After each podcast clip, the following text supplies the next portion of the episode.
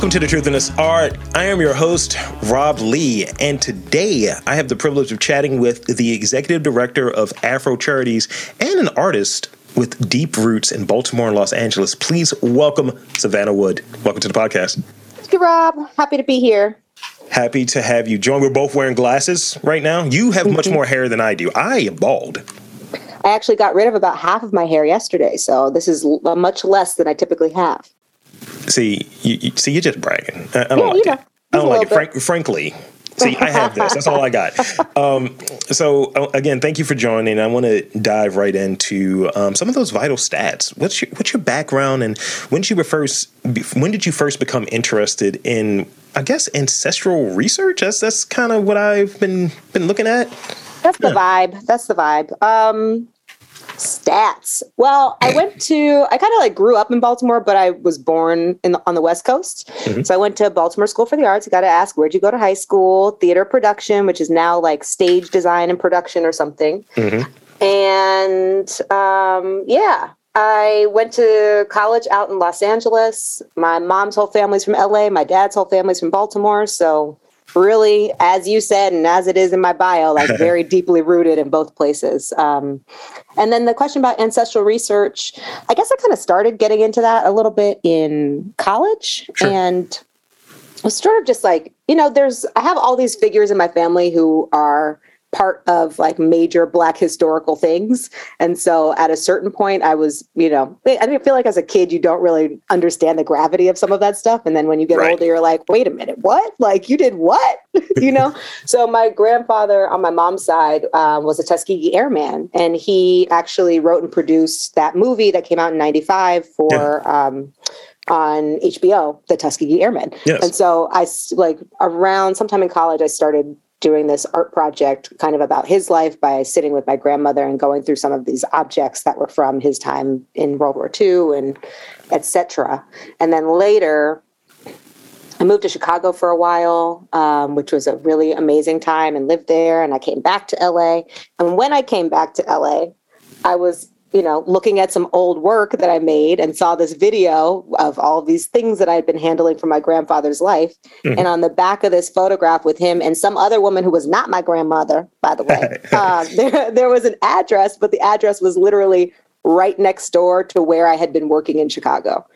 So wow. They were in a club that was on the exact same block that I was on in Chicago. So that was like, you know, when stuff like that happens, you're just like, woo, what, what, you know, like right. we're just really crossing paths with our ancestors and like spending time in the same places. And like, I started, you know, anyway, long, long winded way to say that was sort of like a point where it was sort of electrifying. Yeah. And I'm like, oh, there's something to this. I got to dig a little bit deeper in this, but um, yeah, I can leave it there for now.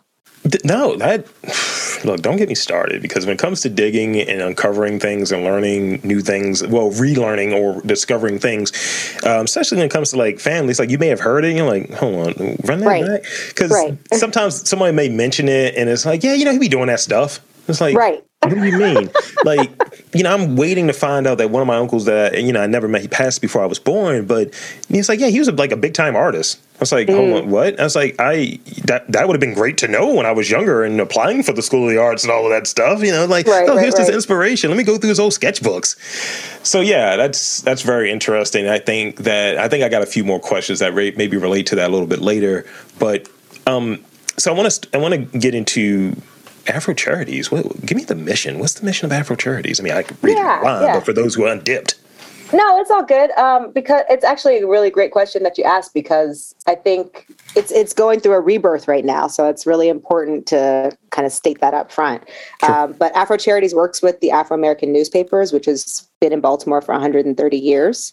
As of this year, um, to preserve their archives and to make them more accessible to the public. And so we also produce artistic and educational programming that's inspired by the collection. So for instance, we did this project in um, twenty twenty that was funded by the Grit Fund and um, Awesome Foundation and some a couple other places that was Well, I, I put myself in the show because I found some stuff that I had to talk about, but it was me, Shan Wallace, and Akea Brionne Brown, and we all did research in the archives and made new work inspired by it that showed at the former Afro building, which is now the Deutsch Foundation.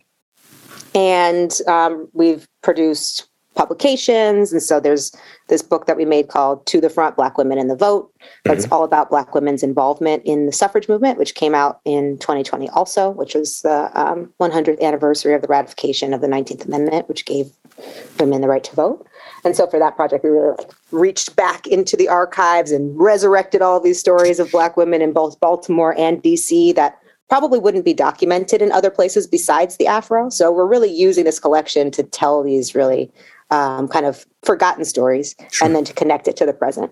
Um, and right now we're working on an educational program at Coppin Academy with a cohort of students who are doing something similar to those two projects. They're doing research in the Afro archives and they're making new work inspired by it. And so um, Unique Robinson is the teaching artist for that through Leaders of Tomorrow Youth Center. And mm-hmm.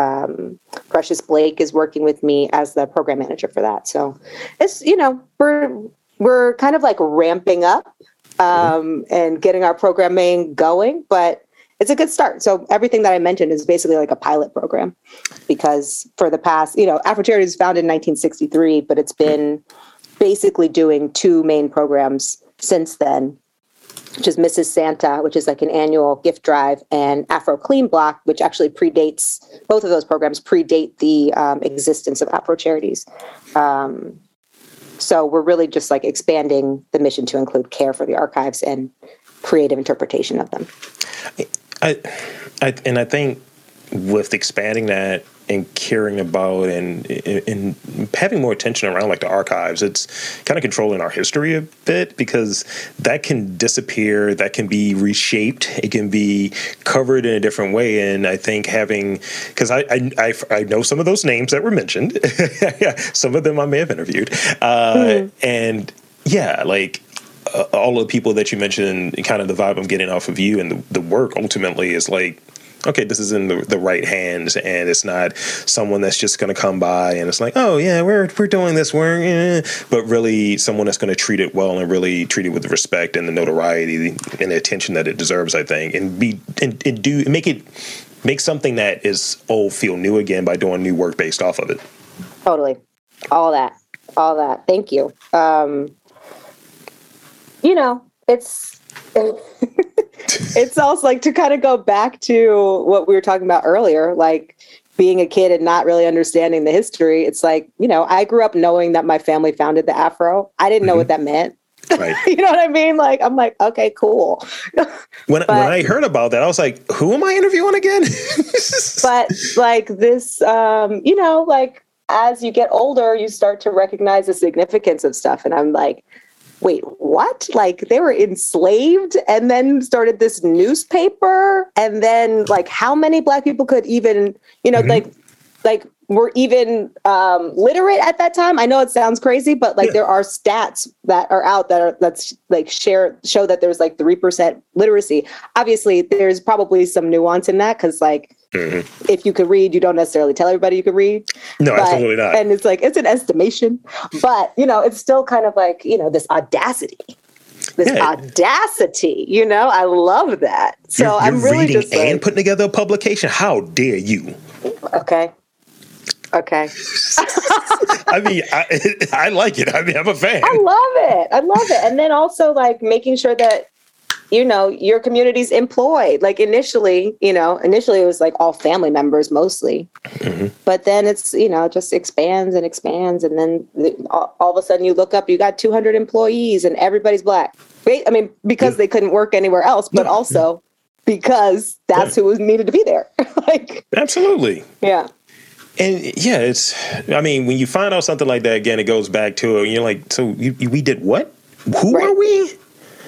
Right. I, I all that to say, so it's like this legacy that I uh, that you have to treat with respect. Like yes. there's no way that it, there's no like fly by night situation. You know, it's like when I decided to move back here in twenty nineteen, I had been laboring over that decision for two years because I knew what it meant. You know, it's mm-hmm. like I knew that once I uprooted my life in Los Angeles and said I was coming back to work with these archives, I'm going to be in Baltimore indefinitely at this point. You know, yeah. and it's like I really like L A. I really liked my life in L A. Okay, man, so no I'm beach, like, just gray walls and you know whatever. I mean, don't get me wrong, I love Baltimore, but I really, you know, I was I was enjoying my life there. So it's it was a big commitment, a big decision to move back, and I don't take it lightly by any means. So we have a lot of work to do, and I'm just really excited to be building a team of um, people who are equally passionate about this history and its yeah. potential um, to, you know, make sure people have access to this this stuff, because,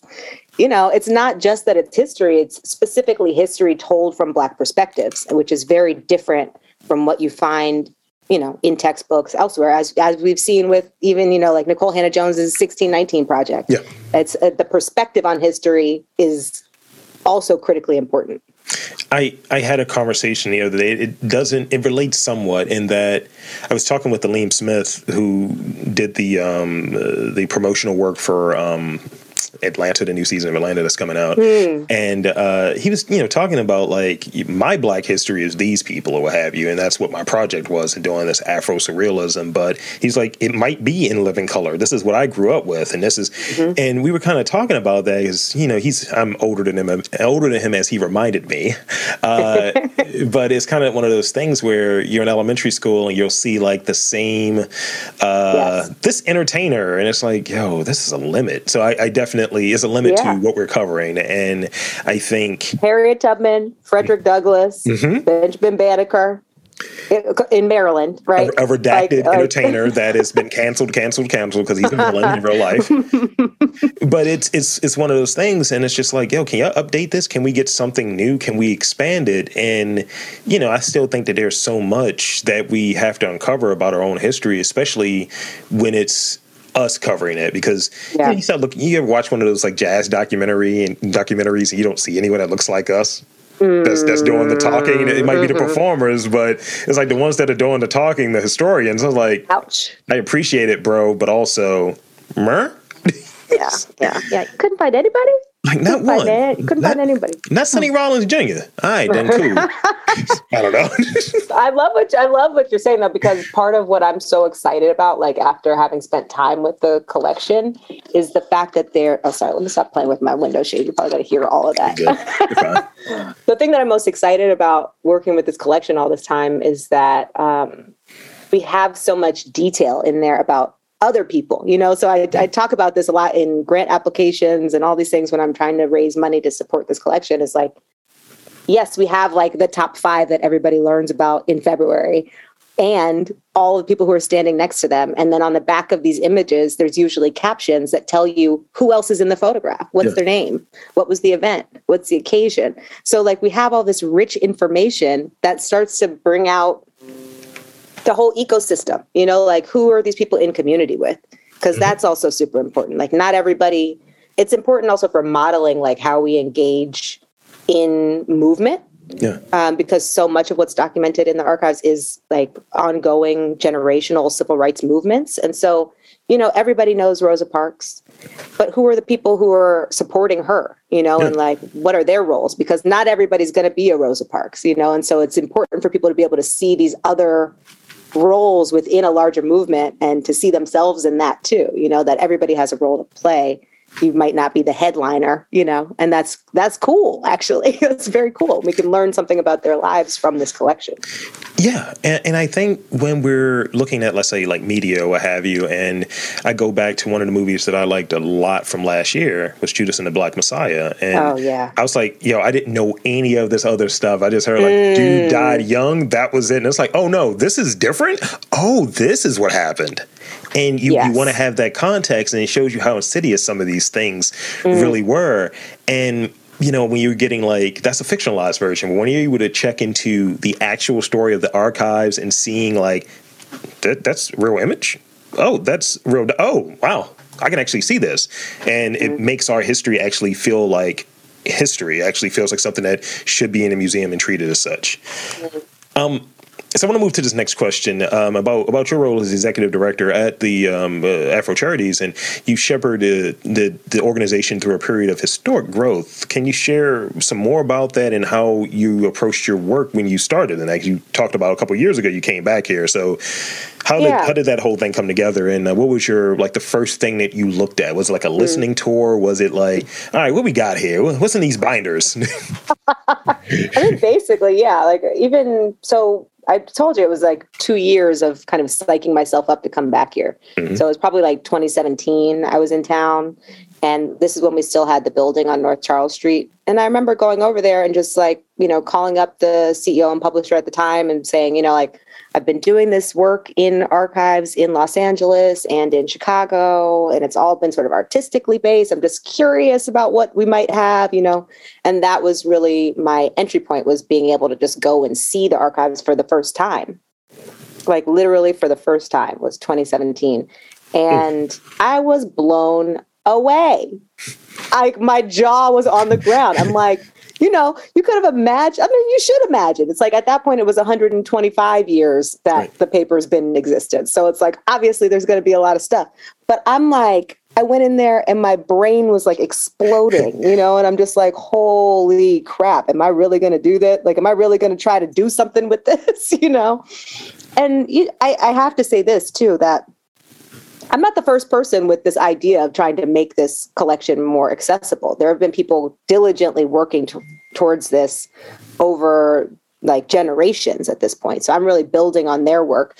But I think we're in this moment right now where there is an increased interest in Black history, more support for Black organizations, Black-led organizations, mm-hmm. the technology's at a place that it's more accessible. And so we're really at this like perfect nexus for the accessibility piece to really work.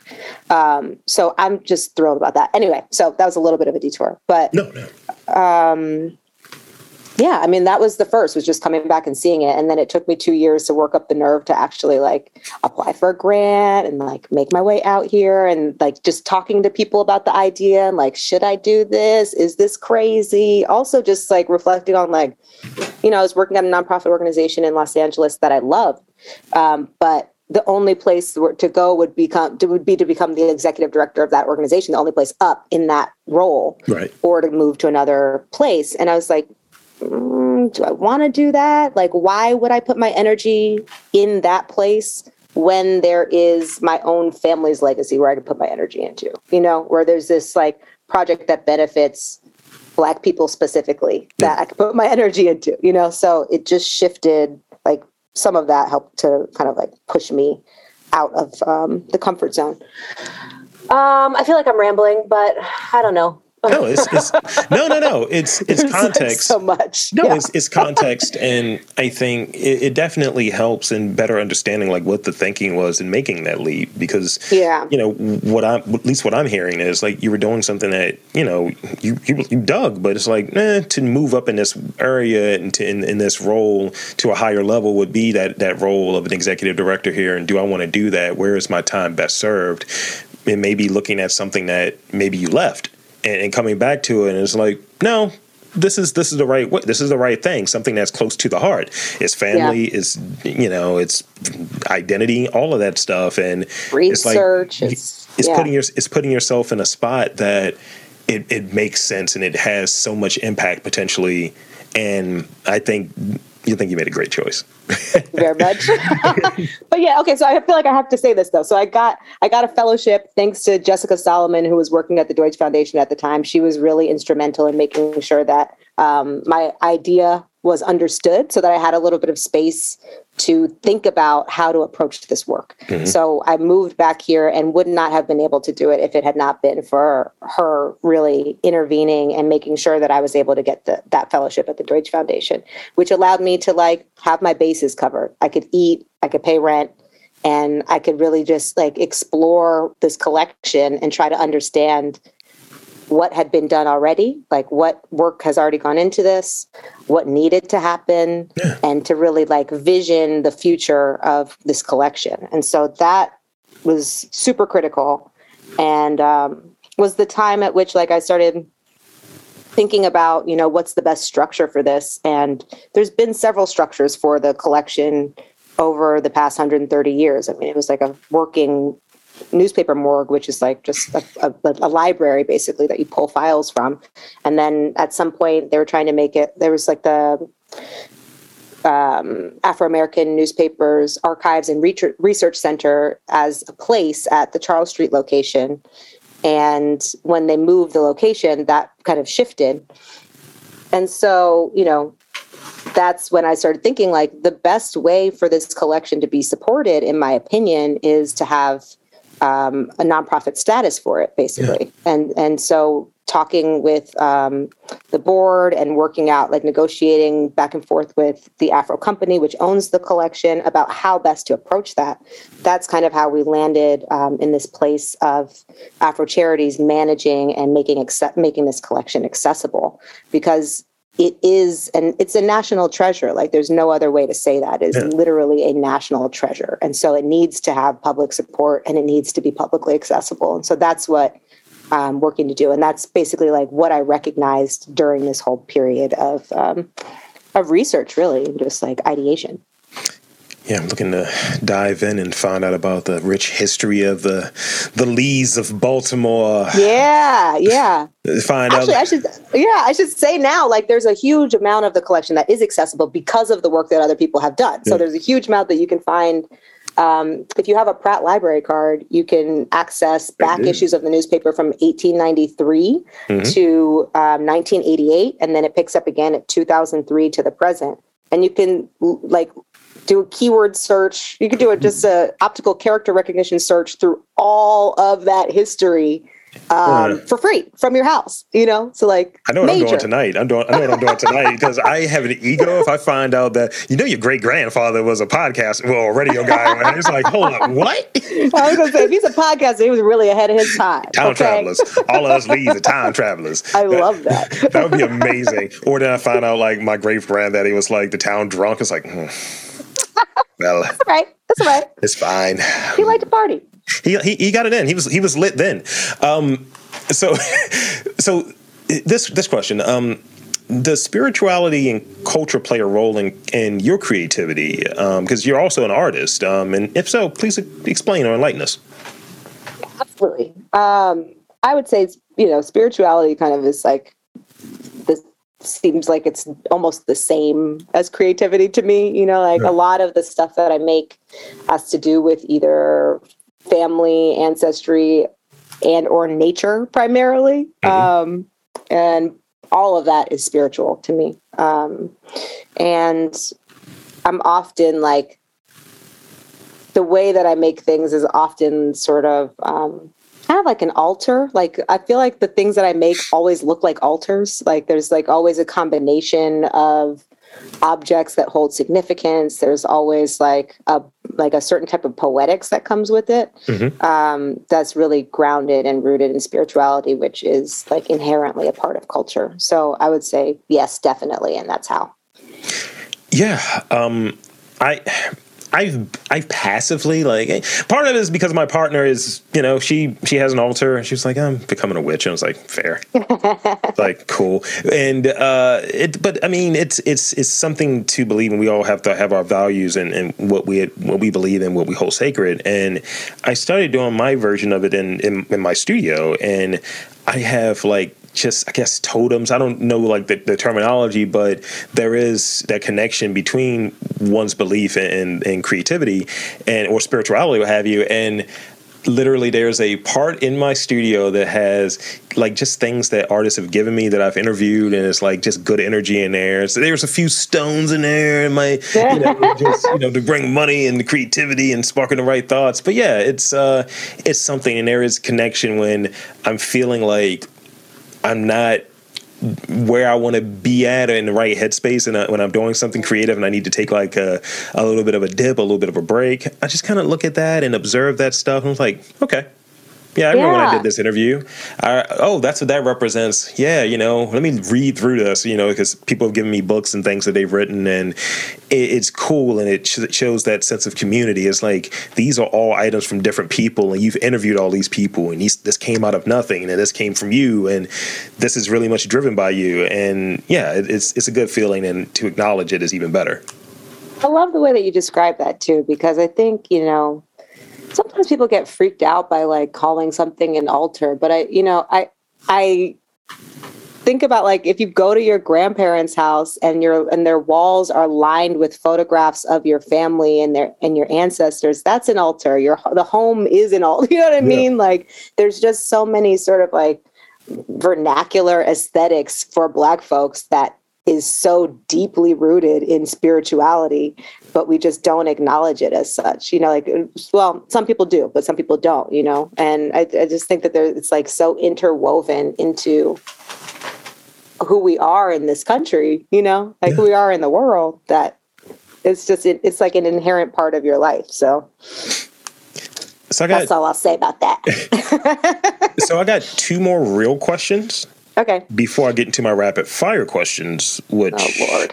ruin all the goodwill I create, right? Just for context. uh, but I think I think it might really be one, because I feel like you've answered this one, but I'm still going to ask it, and maybe you can kind of hammer the point home. Uh, what do people need to know about you, about how you think, about why you create, to understand and appreciate your work? Like, what do they need to know about you to have a better grasp on why you do what you do and how you do what you do?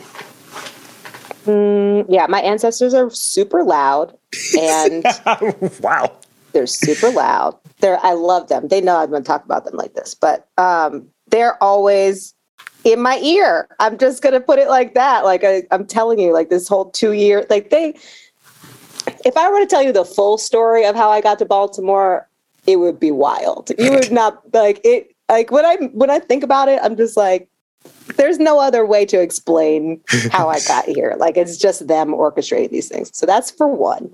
Um, and, you know, because of the depth of history that's represented in the Afro archives and in that family legacy, sure. there's, for me, there's a sense of like deep time.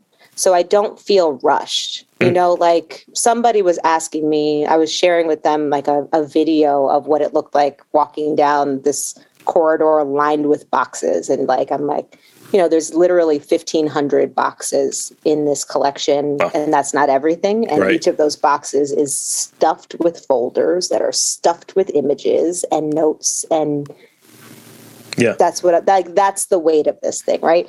And they're like, how do you not get freaked out? I'm like, ah. Like, you know, like, what do you, like, why be freaked out? This is just what it is. This is what they've been doing for the past century plus. Like, mm-hmm. you know, I'm not alone in this work.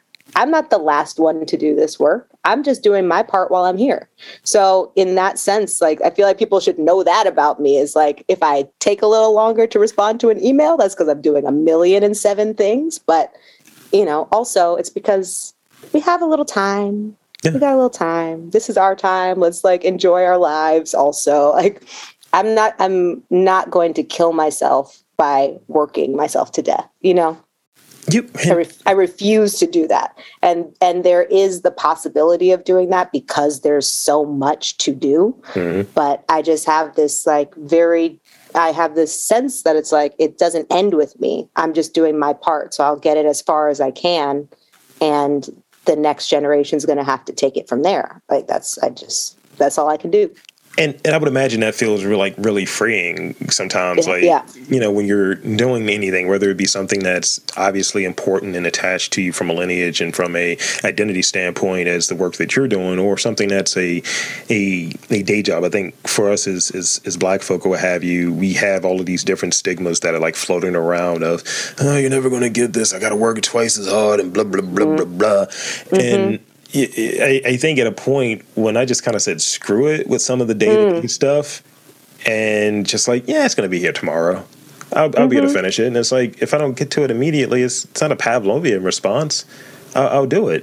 And mm-hmm. I'm able to dive myself into kind of, I think what I was kind of getting at earlier, something that matters to me. Like the day job oh. matters to me to a point. This work, this this podcast, this documenting what's happening in Baltimore at this moment of time and other cities, but in this moment in time in Baltimore specifically, that's what's near and dear to me. So that's the thing that I can get up at four in the morning and start editing a podcast because I just might be up and I just have the desire to do it. That drives right. and it's baked in. It sustains itself. Exactly. But at the same time, knowing when to take those breaks and knowing when, like, it's going to be here tomorrow. Exactly. I can redo that interview with someone tomorrow. That's one of those things to really key in on and acknowledge because someone else is going to want to do it. You know, mm-hmm. there's interesting stories here, and you know, um, you're you're, you're, the, you're the shepherd. You're, you're you're bringing it to that next that next group. So that's it. And and what you said is so true, because it's like, you know, it's it's like literally part of me. So it's like I'm gonna be I'm I'm I'm doing it no matter what. You know, it's like right. I'm doing it. Right. This is baked in. So we're you, doing it. Whatever it's you want it to not be. It's not gonna be like yeah.